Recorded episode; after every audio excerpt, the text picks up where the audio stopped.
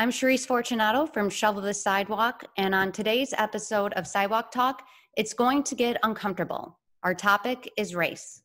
When it comes to racism and injustice in our country, there are differing and passionate perspectives on the subject. It can be nerve wracking to have these conversations because you don't want to be misunderstood and you don't want to offend anybody.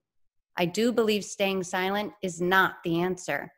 And I think the way to help is to have conversations, to ask questions, to listen openly, and to be open to learning new perspectives. As in all learning, we're going to make mistakes, but that is how we grow. Don't be afraid to have these conversations. Don't be afraid to make mistakes. I'm thankful to be able to talk to Eric and Sarah today because I know they'll extend me some grace as we approach this very intimidating topic of race. Eric and Sarah Richardson are friends of mine who happen to be a biracial couple and have a one year old son, Levi. Eric and Sarah, welcome to the show. Thank you, Cherise, for having us. Thank you. Thank, Thank you, you. Cherise. You're very welcome. So, This is exciting. I know. All right. So, Sarah, I want to start with you because I know that you're very vocal when it comes to this topic. And I want to know if this is something you've always been passionate about. And if not, when did you become passionate about it? So, um, I would say that um, throughout my life, I was raised in an environment that we were told to love all people from all different cultures and all different backgrounds. Um, and I didn't really realize what that meant until I was exposed to different cultures.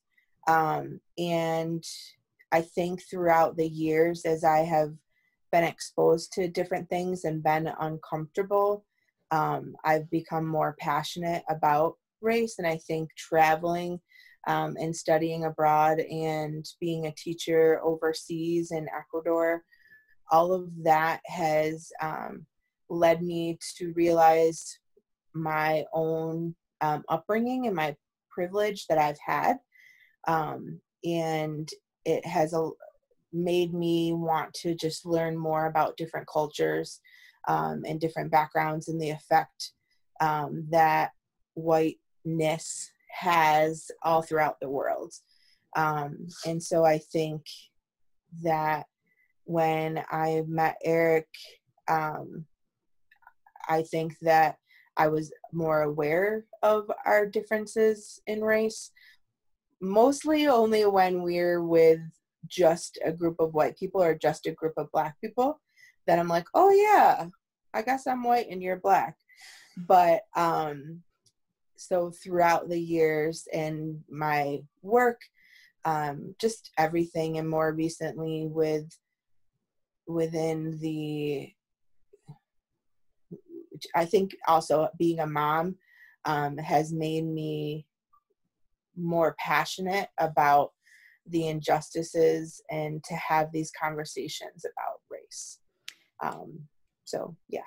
Did your parents, you know, you talked about accepting everyone and loving everyone.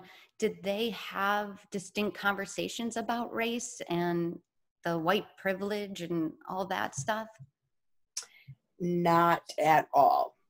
So, um, I grew up in a very um, conservative, evangelical, Christian uh, background. And my parents became um, Christians when they were young, um, and they it was different. Um, so my dad's family, um, they have been. We can trace our family back to the Mayflower, and um, my grandma, my great grandma, is from Italy off the boats, um, and she was, you know, we really identify with being Italian and um, being from, you know, Welsh and um, all of these different things. And so some of that was there. And my grandparents definitely were the generation of like, be nice to everyone, but the things that they said um, were highly inappropriate at times. and it was they didn't mean any harm but it, their ideologies were extremely actually harmful and they didn't even realize it. Um so learning seeing that like there was never a conversation about race necessarily. Um like it was more you know don't judge a person based on the color of their skin get to know them first. But you know make sure kind of that mentality of make sure that they're um, have something to offer you like that they're educated and their worth in some ways came from that. Whereas my my parents that was my grandparents whereas my parents were more like love everyone god loves everyone. You know they were more concerned about the faith um, perspective of things rather than necessarily uh, race. Um, but there was also never the they also were in the generation of you work hard for what you get. And there was never really as m- many conversations of like but we had it easier because we were we came from a line of doctors and that those different expectations so i didn't really have these conversations honestly until like probably college um, till i was exposed to more things and and um, within my educational field and stuff um, and then some of these different conversations like started with my parents i would say and Eric, how is your upbringing different than Sarah's experience? And did you guys have those conversations? Not a lot on our end. Those conversations would rarely come up, um, other than you know, make sure like you know, yes, this situations like racism exist, and we gotta be like, you know, okay, for the black people and for us, and you know, make sure we're cognizant of the world we live in as African Americans. That it could be you know much more difficult to attain success. You have to work much more harder. Um, but, but not a lot of like in-depth conversations came from that. Um, I love, you know, growing up in this predominantly black community, black church, black schools. Um, so never really like had to have conversations because I didn't have that exposure um, to other cultures um, right away. Not until maybe like late high school and college, those conversations where I'm exposed to other cultures where those conversations may come up. And um, but then my parents just joke about me a while. It's a funny story. After, um, if they came up in any way, um, they say, Eric, you're probably most likely to marry a white girl because you act white, you talk white, look like that. So if it came up for anything with me personally, they used to joke about me like that. Um, other than that, like I said, we never had like those in-depth conversations um, unless it was maybe like a situation came up where we had to, which you know, was rare.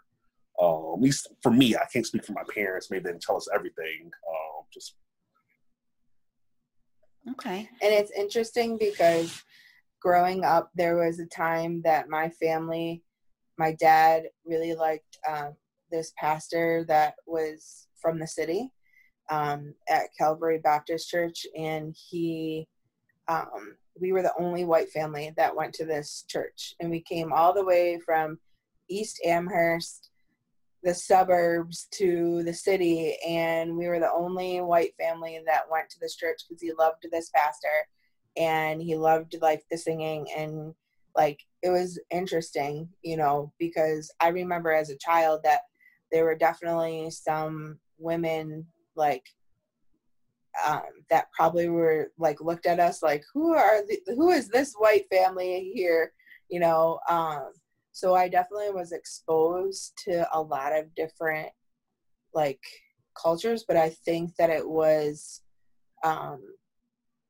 it was just kind of like yeah this is like this is okay like we didn't we didn't really i don't know if it was like forceful but it was just kind of like we're we love these all different people because we share the same faith mm-hmm. and mm-hmm. um, i don't think that necessarily they always look deeper at the differences between like our race and our upbringing and different things like that so okay so you guys now have levi who's one year old And mm-hmm. um, do you plan on having these conversations with him? How is his upbringing going to be different than both of yours? I mean, that's that's the struggle we have. Where we talk about that all the time. Um, I think the one thing we struggle with, you know, start off with, and maybe he's too young to maybe like notice this, and maybe you're too young, too early on to maybe like dive in deeper this. But one thing we're struggling with in our conversation we have about this is how to integrate, you know, both of our cultures and backgrounds in his life. Um, like Sarah and I say, okay, the white culture, the black culture, like how do you give them, you know, expose them to those type of cultures? Uh, and what do we do, or other family members? And uh, all depends on where we want him to live, type of school you, you want him to go to. Um, those are all decisions we have to think about. And also for me, my fear is how he's going to be treated because he's of mixed race. Will he be treated differently from both groups, not be accepted because of who he is? He doesn't fully fit in.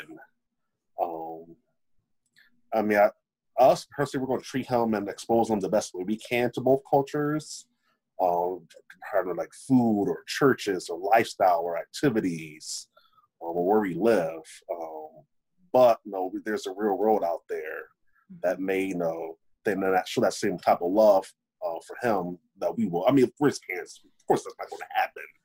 Uh, so it's always my fear that he's going to have a hard time finding his way, um, and the type of depending on what type of environment he's in. Mm-hmm.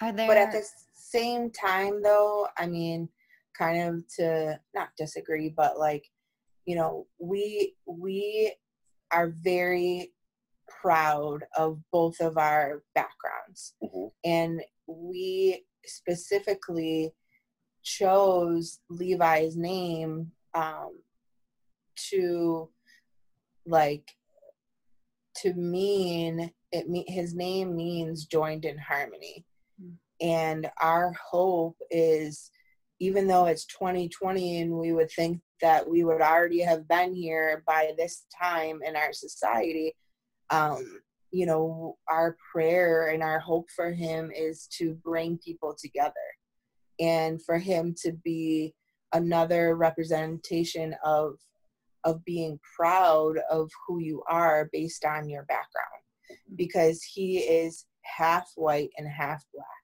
and he should be proud of being white and proud of being black in knowing the history between both of the races.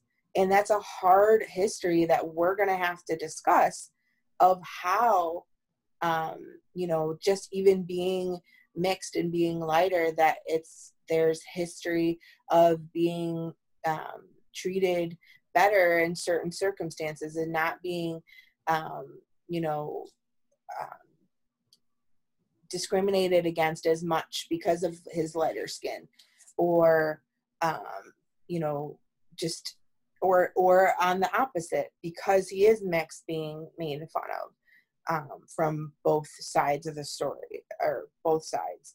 Um, so but we are aware of that and we're mindful of it.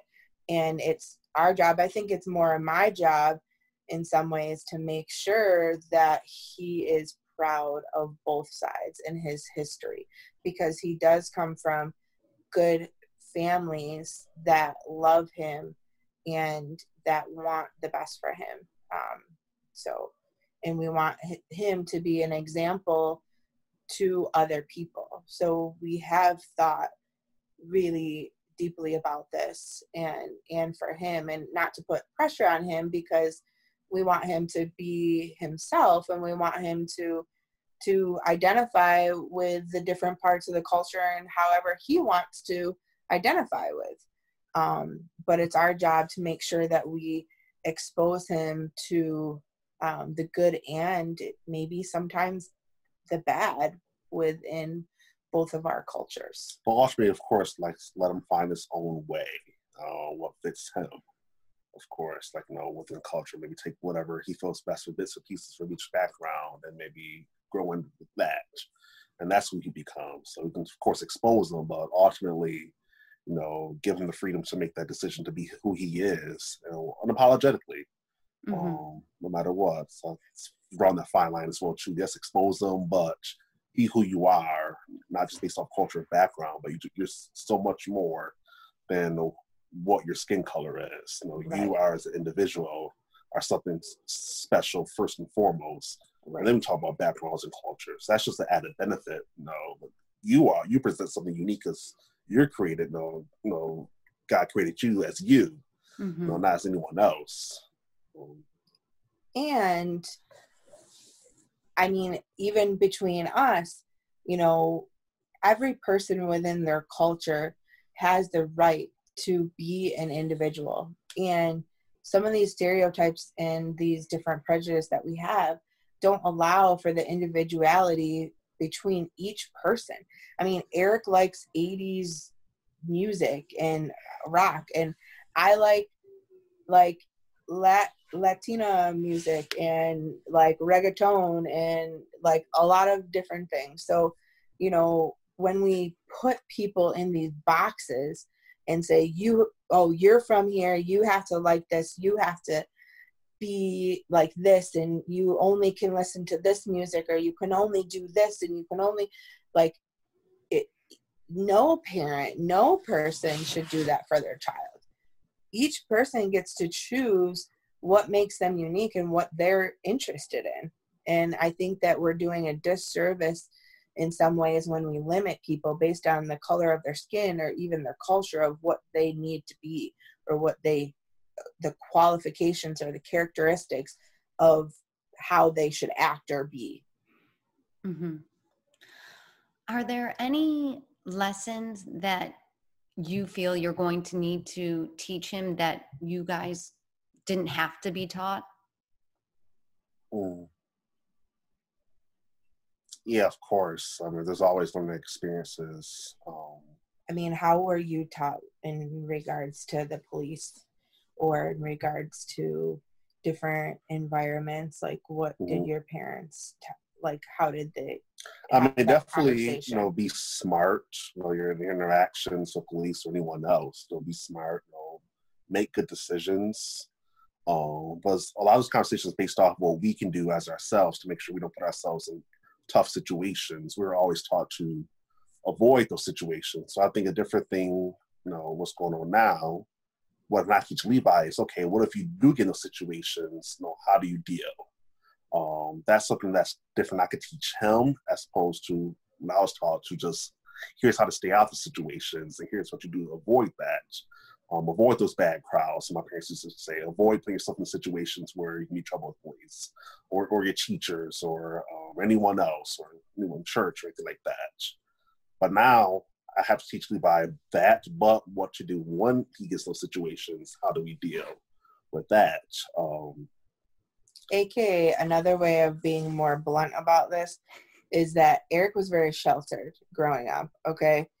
He wasn't i mean yeah he played outside. He was able to do that kind of stuff but he didn't get to really do sleepovers. He didn't really i've had one sleepover outside of family one sleepover outside of family he did one sleepover. He didn't go like you you didn't really like go to a lot of different events or places yeah. or things like that. Whereas i am the youngest of five and my parents let me do anything because I was a good kid and I was still involved in church and activities and I didn't really, you know, my siblings we all did they got into trouble and doing some stuff and whatnot and with the law and my brothers and you know just stupid things that that happened and whatnot.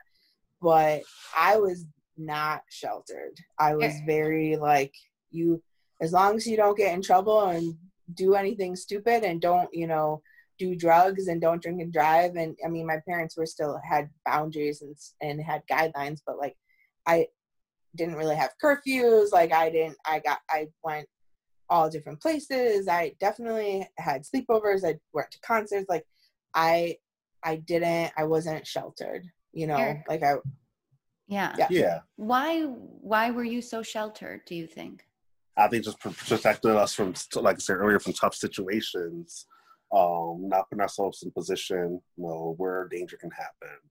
I think my parents felt that was the best way to protect us. Mm-hmm. I mean, like we didn't do anything. You know, of course, we had outside, we had friends, um, and part of that maybe was just my personality. I you know I could probably say my siblings probably did a little bit more than I did.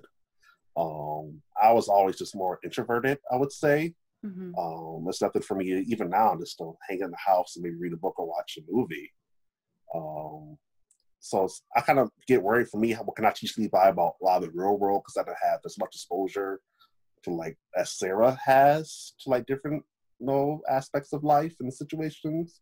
But I can teach him, um, okay, like you know, how to like you know stay with situations or be smart, um, what to avoid, um, but also like you know how to still grow. Like I'm still learning you know about the world, just maybe through different avenues.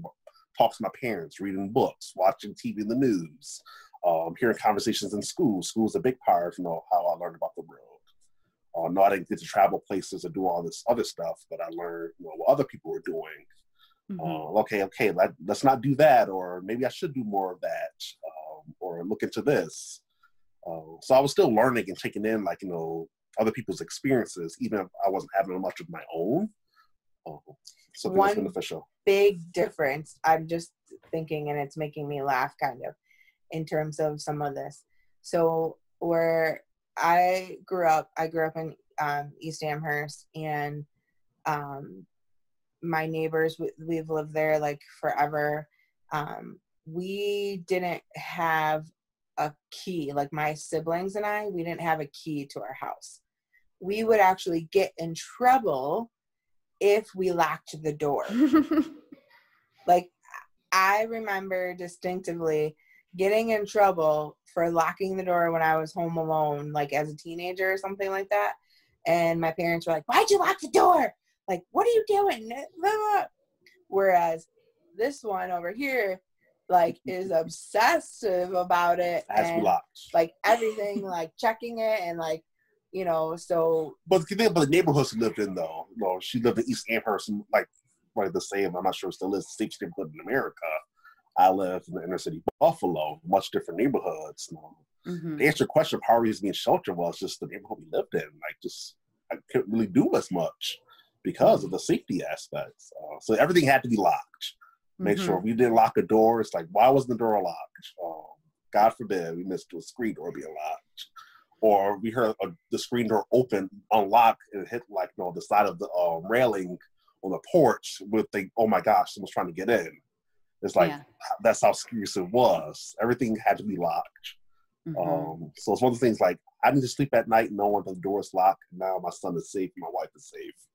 Whereas I'm like, uh, okay, I guess I'll lock. Like, I think living on my own and living in different countries and stuff like that as a single woman, now I'm more like, I lock things more, you know? So it's different now. But yeah, it was, it's just, even that is different, you know, in terms of like the police and being afraid. It, I was raised that it was like, this is our home, you protect it, don't be afraid. It's your right to like protect it. And no one's like, there's nothing that's going to happen. Well, not nothing going to happen, but like the chances of it happening within our area are very low and it's mm-hmm. safe. So yeah so that's a big difference. And i think for me like we're saying that i kind of like as i've grown older especially in my own family i've kind of longed for that type of lifestyle you know where i can live in a neighborhood where i don't have to lock the doors.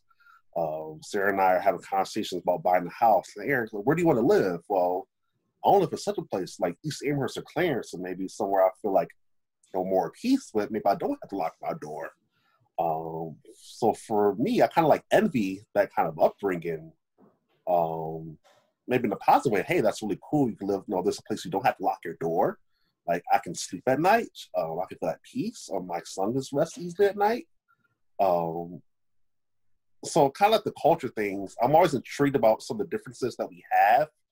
Um, in a positive way because like, I think it's really cool. Like some upbringing, like you have locked doors or Sarah able to do more stuff, the freedom to do more. Um, I think it's kind of what drew me to her because she had that, you know, I want to do things spirit. Mm-hmm. Um, and kind of like mesh with me because, you know, I want to try those things myself too.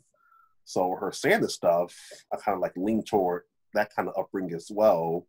For Levi, um, I want to live in a neighborhood where it doesn't have to lock the door. I want to live somewhere we can go outside and ride a bike and not have to fear, you know, getting you know, jumped by boys in the neighborhood or girls. I mean, boys, but you know what I'm saying. Mm-hmm. Um, it's just like so. I kind of like I want that for my family, um, and I think that's for me what I'm working so hard for, what I'm pushing for, um, to have that. And I think no, we do have that for the most part where we live at right now, and I'm just so grateful for that. Where you no, know, we forget to lock the door. It's okay. I don't have to worry about no one 4 a.m. in the morning, you know, outside front, you know, doing like really loud music or sitting out in the car, tenant windows, not knowing what's going on, or having to call the police. Um, I love that Sarah had that upbringing. Uh, and I love that, you know, that's what the lifestyle we have right now. We're pushing more toward going forward even more. Um, I guess say I, am of sorry I'm ranting, but I guess I want that um, yeah. because I didn't have much of that. So no more locked doors. we won't give out your address. okay, so what? I mean, I, I, think you guys kind of touched on it, but I'm going to ask again. Do you plan on having a talk with Levi about racism and at, at what point, at what age? I mean, he's only one year old now. So when do you think you approach that subject? Honestly, like if it comes up prior to the age of maybe where he developmentally can see the differences in people and ask questions, then I would talk about it. But just like thinking developmentally, probably not until he's like five at least. Or six? And more like innocent way not like right. serious like okay this you need to know. Right. Um i think it's more like situationally kind of serious saying questions arise or he may ask something. You don't want to like get him too quickly exposed. You still want to have that sort of innocence at a younger age mm-hmm. versus everyone's the same and hey there's another kid i'm playing with.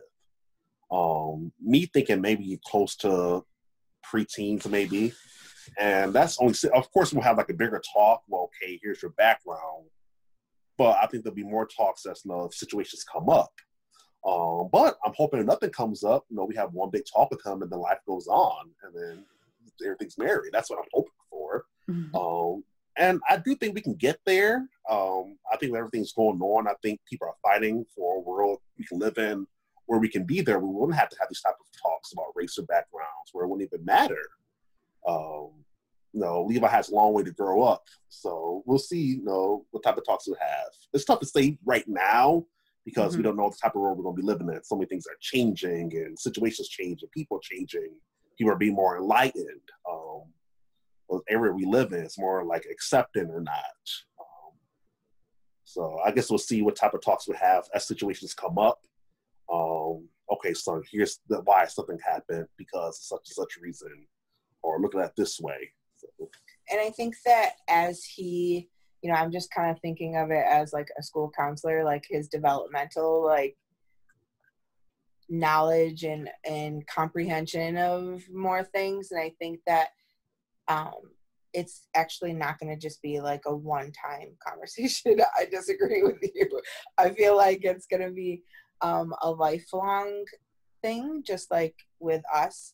Um or with me personally, I guess, um, that as he continues to grow and experience different things and, um, you know, become his, his own identity as who he is as a person, as a mixed person, um, then I think that that we'll have multiple conversations and it will depend on you know getting deeper developmentally as he grows um, mm-hmm. so but i would say until it's like he asks you know then we would probably have that conversation if it's younger then maybe like five, six, seven. You know, if he if he asked, then we would talk about it and stuff. But I don't want to get to the point where he has like such anxiety, like he has to be co- uh, constantly cognizant of, okay, how people see me because of Yeah. my background. Yeah. Um, Right. I don't want him coming out of that anxiety, um, that fear. Um, So Mhm. definitely maybe start like an innocent way and maybe gradually introduce it to him. But I'm hoping, um, like you know, Sarah saying, no, over time. But I'm hoping to get to the point where that doesn't even matter, um, depending on the people who are in his life. Um, you know, and no, we don't have to have conversation for everything that comes up. There's gonna be good or bad people, no matter what for Mhm. everything. Um, so it may not be just a race conversation. It's gonna be like, son, here's a life conversation. What you need to be mindful. Your background is just part of it. You know, people are going to be who they are. You know, good or bad, no matter what you are. Mhm. Brown, black, blue, indigo, red, Asian, no, Italian, no, African, or no, Kiwi, whatever your background is. People are going to have something to say. Um, and you, sometimes you just can't, you know, focus on that. You know, focus on the positive people in your life. Focus on people who are accepting of you, and then grow with that and grow with those people. Um, But I don't think that we're there yet, like within our society as a society. And not stuff a society, but the people within our lives. yeah, within like, our the people lives. that are around. like our immediate family and our church family and friends, great. Um, even strangers when we go out, they get so excited when they see us and Levi, like, oh my gosh, he's a beautiful baby. Or Hmm. we had one lady say, oh, I love brown babies. And probably in the sense of, but she meant she was swell, older, older. old, so she didn't So- realize that it was offensive. So some conversations could be funny like that. Well, son, sh- she didn't mean that, but it's kind of funny. She meant well. We Was it to offensive very- to you, Eric? No, It was Okay. more offensive to me no. I thought so.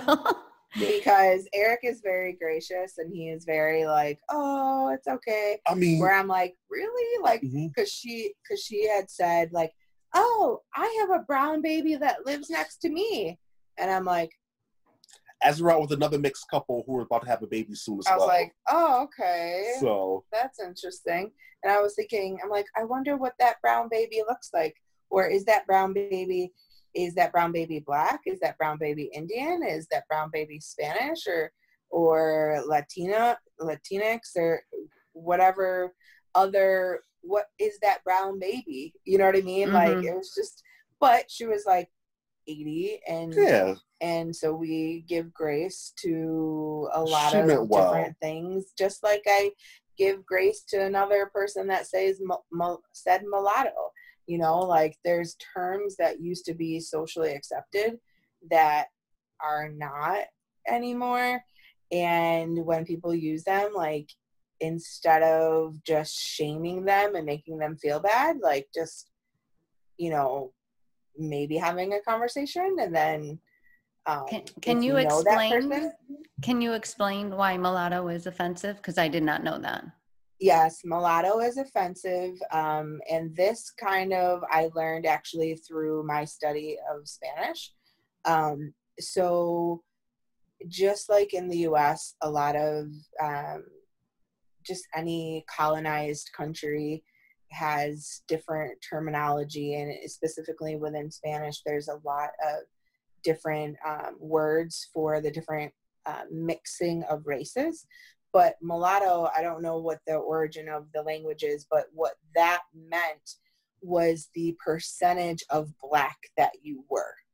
So it is extremely offensive because it was a way back in the day throughout history to determine the percentage of black that a person is. And the reason why that mattered was when they separated either the um, duties like within the house or your heritage or your background. And um, and if like slave owners had relations with slaves um, like there was there's so many different terminologies and the percentage of black that a person is. So now you know maybe it used to be harmless that it was like oh you're mulatto you're mixed you're um but it was your this percentage you're half or you're one quarter or you're this so it's all kind of it's a word that just is not it's not good okay. it's, offensive okay good to know so, yes yes um so. is there any conversations like me as a parent my struggle is what do i say to my girls who don't have won't be experiencing those fears? And and we have the conversations of love everyone and be kind to everyone but is, is there something i'm missing? Is there something i should be expanding on? Go ahead i'm still processing okay you're still processing. Um honestly like if i am telling just a quick story of kind of what has started me on my cultural competency and learning experience, Reader's Digest version. Um, you know, I always thought that I was, I was aware and that I loved everyone and everything was great.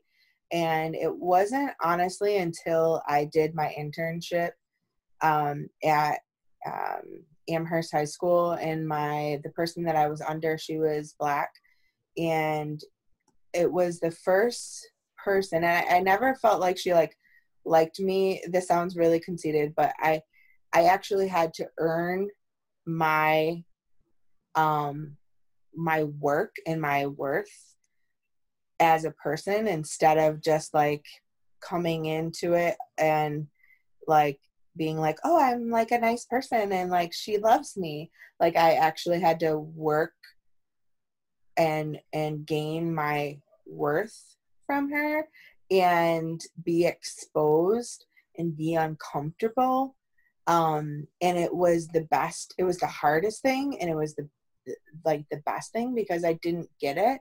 And i didn't get that when i um when parents would come in because it, it was at amherst high school um, and there were there was this woman that came in the one time and she was like um, we're moving to Williamsville because um, we just don't like how the school is um, is is switching aka we don't like that the school is becoming more mixed with with different people with black people is what she was saying.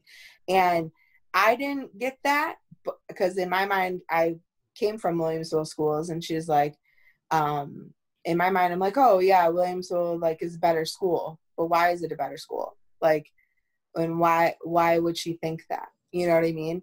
Mm-hmm. And why like I was just opened up. And Amherst is a really great school, and it's a really good school, and and that was the first like really experience and going to a cultural competency training and doing this like um, in essence like what your privilege is and how based on your heritage and based on your background how that has led you to where you are in your ability to achieve um, you know go to college and um, be supported and have higher education based on your background and really like grad school and the research that i did and that experience in my internship and and having someone um, really uh, encourage me to grow and question not question me but she was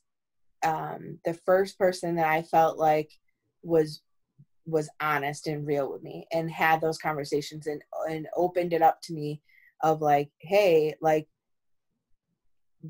black and white experience is different and you don't get it in essence and you need to work for what you have and not just be given it is mm-hmm. what and and that to me is something that i definitely want to teach um, levi and i mean i i feel like i had that but i didn't have that like to that extent in essence because i am white and because the color of my skin i have had it easier. And i have not been discriminated against just based on the color of my skin. Mm-hmm. and compared to other people that have. And and that really was my starting point of like i love all people. I don't see color and how that actually can be harmful. Um, and so I never I never told her this because throughout the years I've I, I feel like I need to tell her just like how it was transformational in a positive way for me. Um, but yeah, um, that was that was kind of one of the first experience of being like really uncomfortable and then turning that kind of shame and a little bit of guilt maybe into like a learning experience and growing. So I would say that I would want to teach your children that they have um, privilege just based on their skin color and and how all people should be respected um, just as a person in general but like that they have to earn their way as well. That they don't they don't um they're not entitled to anything just because they're white even mm-hmm. though it is given because they are white if that makes sense. It does it does. And you actually brought up something that i wanted to ask too where um, you said the phrase i don't see color can be harmful explain that because that's how I was raised is I don't see color everyone and and I was always conflicted with that because I was like but I do like I mm-hmm. notice someone and I mean it stands out right so mm-hmm. then I would feel guilty because I I do see color and I never really understood you know what that was supposed to mean so explain why that phrase is harmful okay do you want to explain a little bit, or do you want me to explain it? Yeah, because I've I well, my thing was actually color. Um, I'm actually personally learning that, so that's not maybe good to say either. Because I figure out, hey, that sounds innocent enough. Hey, they mean well when they say I don't see color. Um, they see me as a person, which that's what we want. But I think where Sarah's getting to is, yes, still see color, still see the differences of people's skin color and what they had to go through based off you know, their skin color, their background, their culture. Um, not even just black and white. You know, this is no these conversations start. I feel like always stop and start with black and white, mm-hmm. but there's so many you know different cultures that had different struggles. Um, you know, think of the people like the Irish or the you know, Italians coming off the boat, something like that, or think of you know the Asians or you know like the wars, like World War II's, like the um, think about all the backgrounds that people all around the world that have you know, situations based off just their culture. So it's not just seeing it's not just seeing I see color or, but it's like hey, you see culture as well too, to maybe try to learn about the experiences. I think that's what kind of Sarah's getting to. So I I was raised in that way as well. And it was meant to be as a positive, you know. Um, and i think that that where it comes from is this idea that a lot of white specifically kind of americans or white people in general is like i don't see color. And everyone should be like us. Everyone should be just like us. And if you are just like us then i like you aka white people the dominant culture quote unquote and God rest her soul, but you know, my grandparents were very much like this. You know, they love and they've said demeaning com- conversations or comments about different people um, by by saying like, "Oh, you're so educated, you're so well spoken, or you're so you know you dress like like so well." You know stuff like that that they don't realize is is actually really offensive.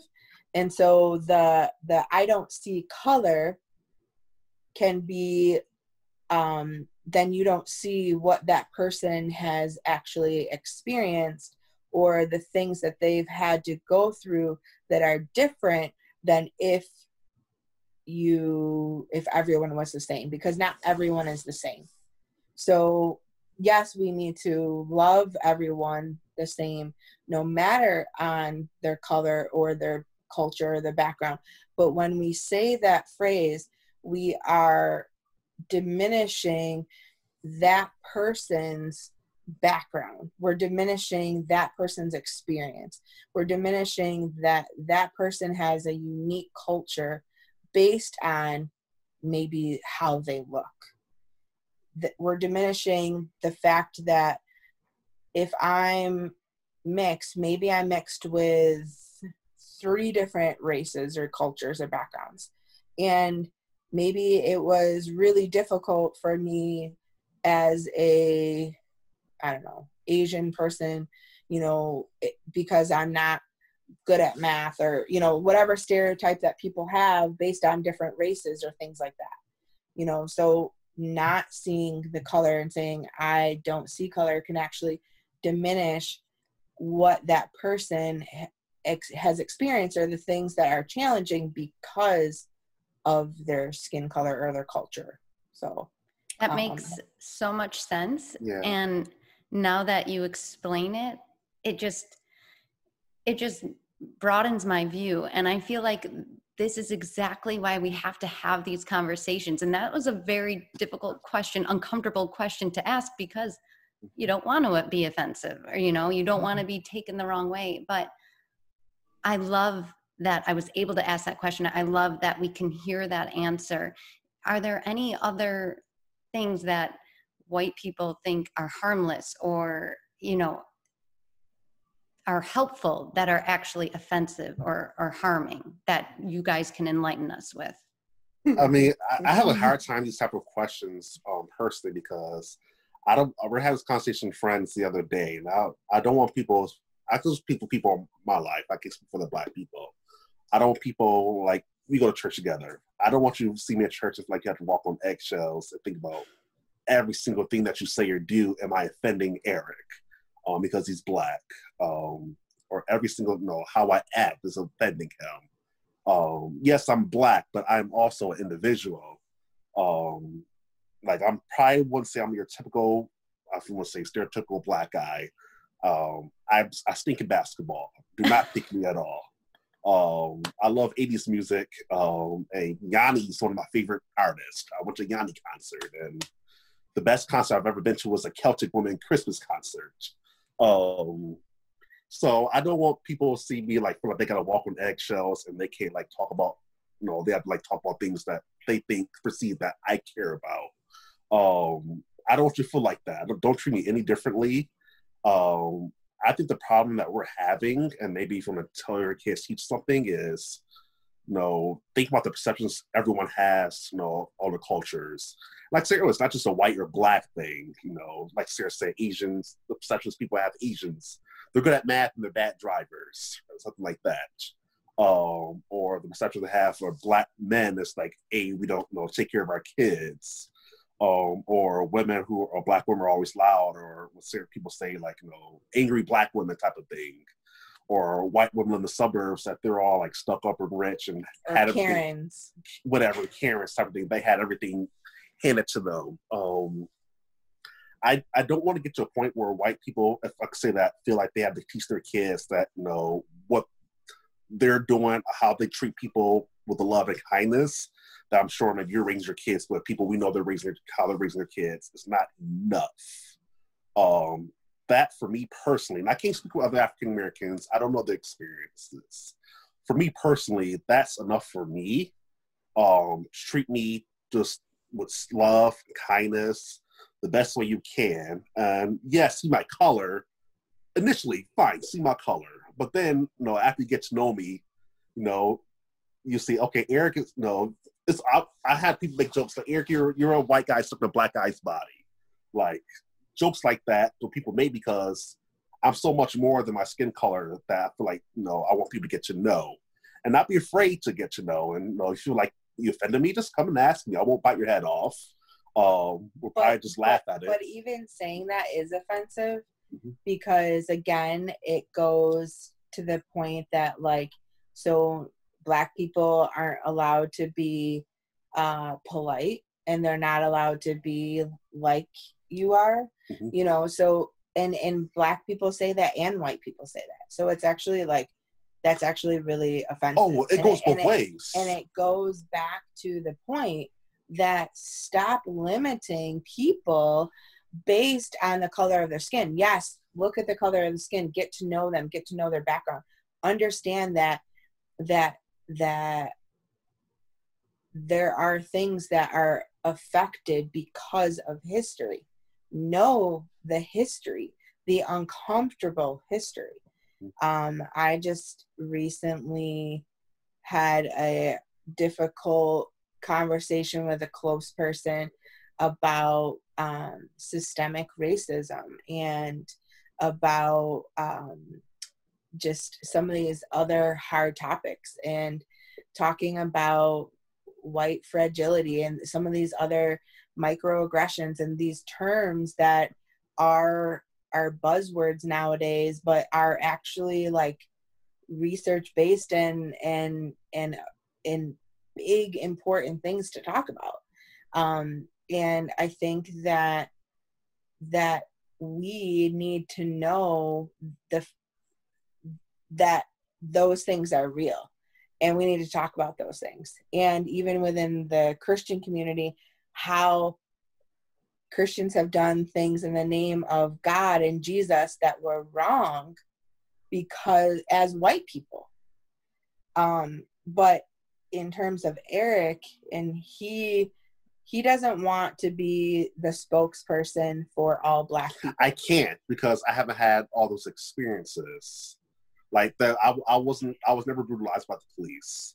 My experience with the police, for the most part, has been great. I remember growing up as a kid with dial nine one one, and the operators knew the name of my family. Hey, so so so so, you got a problem? Everything okay? And they'll be there like five minutes to see if a situation happens.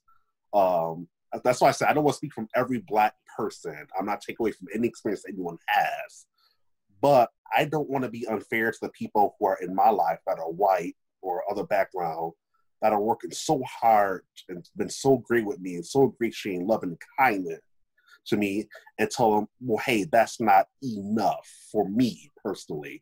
That no, I don't appreciate that. And even if you say something insensitive, I'll be so much more apt to forgive you because I know who you are as a person. We got to know each other, become friends. Um, that you know what you meant well. You know, if offended me, no, we can have that conversation later. But I don't want to get to the point where me personally, I'm like biting someone's head off, or have people walk around eggshells for me because they're afraid of offending me.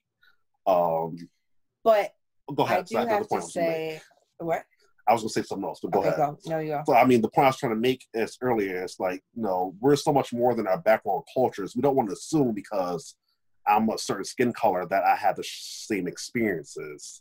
Um, I have not had all the experiences like maybe other black people have had. I grew up in the black neighborhood, but you know, I I did grow. You know, I had you know two the mom, a mom and a dad, that grandpa uh, grandmothers. Um, I've had a great upbringing that not every African American, obviously male, has not had. Uh, and I'm very gracious, you know, people who are like, you know, have issues with because of that. I understand that, but I don't want to be like I have to speak because the black black people because I'm black automatically means I understand the all the struggles that we have. Um, or the same thing, though, Sarah, like she understands all the struggles that maybe Italians have. Um, Sarah's so much more than her white background. She can she knows a lot more about Spanish. She really gets to know her culture than I think anything, which is amazing. It's impressive. Um, that's where I feel like you get to the person as the individual. Um, yeah, see the see my color as a black guy, but say, hey, we got a black guy at a church, an all white church. That's really cool. Know, see that, and I'm I'm okay with that. Uh, that's fun for me. You know, I love the people excitement. I want to get to know this guy even more because he's different from I am. And then you find out I love 80s music and like, uh, okay, I'm not getting any kind of black sugar from you, but you're still cool, whatever. Um, I'm different from my skin color, the typical black guy, but I can't speak for every black person. Um, I'm not taking away any of the struggles, but I don't want to pretend that um, all the black struggles affected me personally. Uh, not to say I haven't overcome things, I haven't had to work much harder. Um, but no, hard work hasn't hurt anyone. It just makes it that much more better. Mhm. But at the same time, again, to play devil's advocate, Eric is one of the most gracious, and forgiving people that you'll ever meet. And he never says anything bad about anyone to the point where it actually makes me annoyed and upset. I do. I call things no, out. you do that. No, you do I that. have one story where I did call. I did. I didn't call a person out personally, but I know this person, and they they were so innocent about it. We we had like friends a while back ago, uh, white friends, which um a dinner uh, someone, and we had set tables. And I'm not naming names. No one needs to know names. No issue with this person at all. Um, and the person saying, "No, Eric, there's people who are black the not supposed to. You guys are the same culture. Can you go talk with them?" And I'm like, "No, let's, let's go. Just go talk with them. It's, it's fine." um, stuff like that. But then I find the person, you know, if I would have the conversation, I mean, I did call that I'll say, hey, that that's wrong. Um, um, a close person, friend we know. Just not- assume, oh, there's other black people over there. Why don't Yes. you go be friends with them? I did call that, that, out, that kind of but stuff. not that person because think about back to my okay, who is that person? You know, where did she come from with that? Did she mean that? And knowing that person, or did he mean that? I'm not saying he or she. Excuse me. Would that person, um, they probably would have felt bad if I would have called them out on that. but again he's not the he's he is very gracious. And to that point that kind of comes within our own white fragility Mhm. that we want someone that is perfect like eric who is so kind and doesn't doesn't um, make us uh, uncomfortable and and and doesn't make us question those things. You know what i mean? Um he is is a good person to he's not going to shame you for those things. Maybe another person is and they're going to be very offended by that. And if they are that's okay. And that is their experience. And that is the biggest thing that i have learned from other friends and from people in general is that we as white people do not get to choose how black people or people of color experience racism experience uh, process things um, we don't get to say hey why aren't you advocating? Why aren't you protesting about this more? Because maybe it's too much. Maybe they haven't had those experiences and maybe they that's not their personality. Maybe they are so overwhelmed and they're just internalizing it. We don't get to choose what offends them and what doesn't offend them. And we have to be mindful of that and be willing to to build a relationship first before we just put all this pressure on them um, to have the answers and to to respond in a way and to teach us as white people of what to do you know? Um, and even my other friend you know she also was like hey, i haven't i don't really feel she's black. She's like i don't really feel like i have been like discriminated against but you know again the, why are are they always the ones that have to be gracious with us?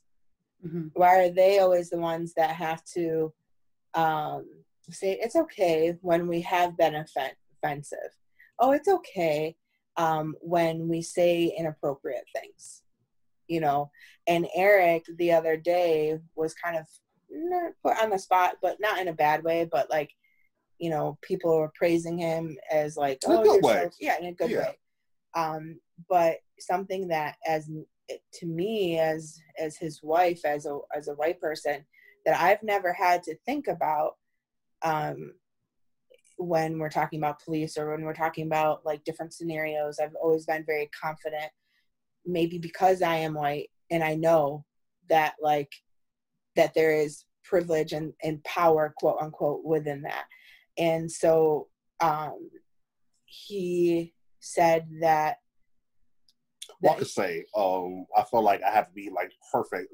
Of like Eric. The question was like, Eric, how do you feel about the situation? Like, what is your response? Um, and that's kind of like, kind of like, okay, I was prepared, but I should have expected it. You know, like Eric, we want your perspective, of course. They're gonna ask. Like, I don't have all the black perspective, but I think the one thing that's I was truthful with when I said this, truthful, excuse me, um, and sometimes I feel like I have to be perfect, you know, around maybe white people or other people's backgrounds because I'm representing, you know, black men, especially black men, black people, especially black males, because know, there's definitely a stigma about black males that out there, and I've I've written a poem about the encouraging black men. Hmm. So I don't want this to feel like I'm totally don't understand the plight of black people. I totally get that, and I've you know evidence of that. I've seen that. Um, I'm not taking that away. Um, and I feel like I have to be perfect to um, representation of the positive aspects of African American people. Um, that you know we are upstanding, we are you know good people. Um, we're not hard all workers. we're hard worker. We're not all game in the street, smoke weed, whatever stereotypes they have, or um, we do take care of our kids. Like no, there are good fathers in the world. Um, that's I feel like I have to be one of my biggest motivations for Levi. I'm not sure if it's a good thing or bad thing. Is to be the best father I can be is because I'm a black man. Is because I want to tear down the stereotypes. So what Sarah's saying is so right. I'm there are barriers that I have to overcome, and we have to overcome as people. I'm well aware I can be as upstanding as possible, but I'm still going to be seen first and foremost as a black guy. And there are perceptions come with that, and certain prejudices come with that. Um, you could be like a white person, maybe come to the black church or like that, or somewhere in the African American community. There's prejudice come with that, like or perceptions. Oh, she's like oh, one of those want to be black type of white women or white trash or whatever they say. Um, there's prejudice come where people say, "Oh, that uh, Asian person behind the wheel they can't really drive." Um, I understand those barriers that we have to overcome. That I have to overcome. What motivates me to be the best person I can be is to break down those barriers. I want to be an example that, hey, I'm not the only one. I always to people, I'm not the only one like me. There are so much more, including my brothers, my father, and my uncles and so many other men in my life that are black and women that are black and my mothers and my stepmom, my grandmas that are just like me. Like, who do you think I came from? Um, friends I've met, people I work with right now um, that are black and just working hard and grinding and being a good example. But nobody talks about that. So my motivation is to be the best person I can be and get that perception that we are different um, so that's one thing I struggle with. But then on the flip side, I don't want to assume that people who I interact with from different background assume a certain thing about me. So I have to be careful about that as well. I don't want to be, you know, assume that you, Teresa, use that example that you here because you meet me the first time, you assume a certain thing about me. Um, I, I, do, I do want to be careful of that line as well, too, because it's not being fair to you. It's not taking account maybe things that you learned or who you are as a person, how you were raised. I don't know who you are. I don't know who such and such is. I didn't know who Sarah was when I met her. You had to get to I had to get to know Sarah. I had to get to know people who are different like or different backgrounds in my life. And they had to get to know me. And then that's when maybe you can build those conversations. And I think I've done okay. I don't I like to my own horn, but I think I've done okay to maybe break down those perceptions that people have of black men. Like, oh, Eric is is one of many. Like, well, who else can I find? Or yeah. But again, to kind of play devil's advocate, it's okay. Um, Eric, we I don't have pressure to be perfect all right. the time. I don't have the pressure that I don't get to just be myself. I'm allowed to be myself no matter where I am and no matter whatever environment I am in. Honestly, I do think that it is because I'm white, because I'm confident in myself and how people are going to respond to me because I'm white. And maybe I think some of that also has to do with like I like I know who I am and I'm not afraid to be who I am also so there's probably a little bit of that but I've never had to um be cautious of and be perfect like if I got into trouble, I would never be afraid, other than the wrath of my parents growing up, that I would be discriminated against or that the police wouldn't listen to me or that they wouldn't um, hear my story or that I wouldn't have rights or that I wouldn't be able to say, I'm going to call my lawyer or, you know, stuff like that. That's really kind of snobby in some mm-hmm. ways um, and and also like white privilege, definitely. Um, so that he he doesn't talk about that, but and and he doesn't like he did when he said that. I feel like I always have to be perfect. That really crushed me because I'm like, that's got to be a lot of pressure to like constantly have to be the representation for your race because the the viewpoint that a lot of people have is negative so you constantly have to be that person that is showing no we're we have we're this mm-hmm. we're powerful we are this we are good fathers we are you know constantly having to fight and that is that's not fair. Well, put that in a different perspective. But think about this way: like when we talk about the word perfect, number one, what do we mean by perfect? Like what a, a perfect father? Well, I mean, there's no such thing, but a, a good father. No, no matter what race background you are, you still want to always be the best person you can be. Um, I do want to be fair when someone says, no, it, when someone says Eric is upstanding, he talks proper. Well, if I'm around a group of friends, okay, maybe I'm, my vernacular may be a little lower than like you know within like you know people I'm hanging out with. But if I'm a professional but that's setting, a microaggression though. If I'm in a professional setting, my, my, my to say that that's to say like to say that that's that's wrong. That's saying that that black people or people of color aren't able to talk properly. That's a that's no. what I'm saying is what the point I'm trying to get to is there's certain points in life where you do want to be the best of yourself yes, okay, maybe around family or friends, okay, yes, I see where Sarah's coming from. But if I'm in the workplace, I had an interview at work today. I'm definitely gonna be the best person I can be. Um, if part of that is maybe you know showing if I work much harder to be the best I can because I'm black to work much harder to give out good perception, well, I'm just gonna be much better off and you know and much more stronger and more of a qualified candidate than um, I would be if I didn't. Um, but it's unfair to say mm-hmm. that that that you have had to do that it would be i mean it's unfair to say that mm-hmm. like that's not a thing because you in just saying that you are showing that if i just went to college and got a degree and then my parents were in the business or then you know my family blah blah blah and and oh yep she's has the qualifications but i got the job just because it was easier because I knew someone or you know. But that's life, that though. I mean, you get. I mean, it's all based off who you know for life. In Other jobs, but it's off you know.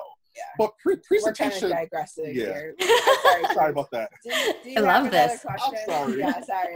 sorry. Say, I'm just letting you guys. Wrap Sorry. Yes. wrap up with saying is presentation matters. How you present yourself matters. Our church I act so much differently at a church right now than I did at the beginning. But part of that is like I'm around new people. I want to present my best self. But now, as people got to know me over like last six years, I'm much more relaxed with who I am. Um, I chew my food maybe my mouth open time to time now, as opposed to I mean proper like I'm you no know, like I'm mouth closed or um, I'm talking party. more and I'm you know cracking more jokes or like that as opposed to be like more timid and more on edge, like I have to be this perfect person. So a you know, that that being perfection comes a lot of people I don't know or when I first meet someone. But a lot of that comes with you know trying to be your best self, to good good impression, which I feel like anyone would want to do anyway. So when people say you know trying to be perfect, um, that's the concept of being the police. Like, okay, if I'm pulled over, don't make any mistakes. Like, okay, ask, you know, can I use my phone or keep your hands on the steering wheel? Don't make any mistakes at that. But everyday life, um, yes, stuff like I'm representing my background, but part of that is I do want to be my best self as Eric, not just the black man. Um, so that's what I'm, that's how I feel with that. So I'm sorry for going on with that, but no apologies. any any last words from you, Sarah? um, I mean, there's a lot of things that I feel like I could say about this topic, but um, I think that the biggest thing that I have learned in general um, is that I don't know a lot. And I will never, even though my husband is black and my child is mixed, I will never know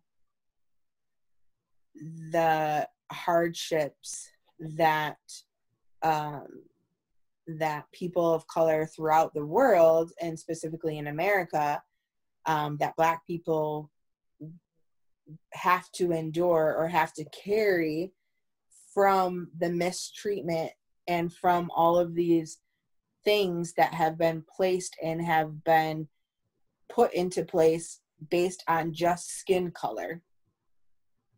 I'll never be able to fully understand it, but I want to listen. And that's the biggest thing that I think that we as white people can do is listen and not have all the answers because we don't have the answers. And each person is their own individual. And before, when I initial in the initial stage of my processing and learning and growing turning the offense into a learning opportunity. And and as a christian just realizing that god cares about that one person, that one person. And he wants us to fight for the injustices that happen with his people. And um, we we don't get to decide what that looks like and how people have experienced it or process it. And and every person deserves the opportunity to be the best person of themselves.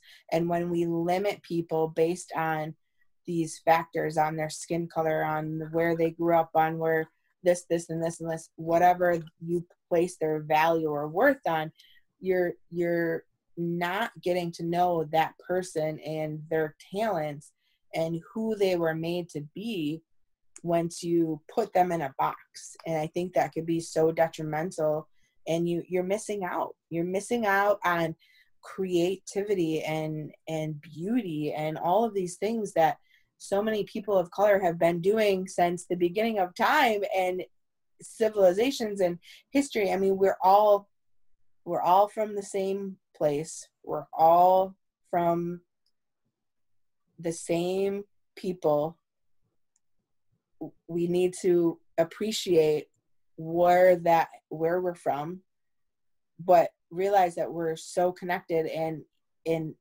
and enjoy the differences and that's all I have to yeah, say. Exactly. Uh, and that is probably why I love Eric and his family and different cultures and everything.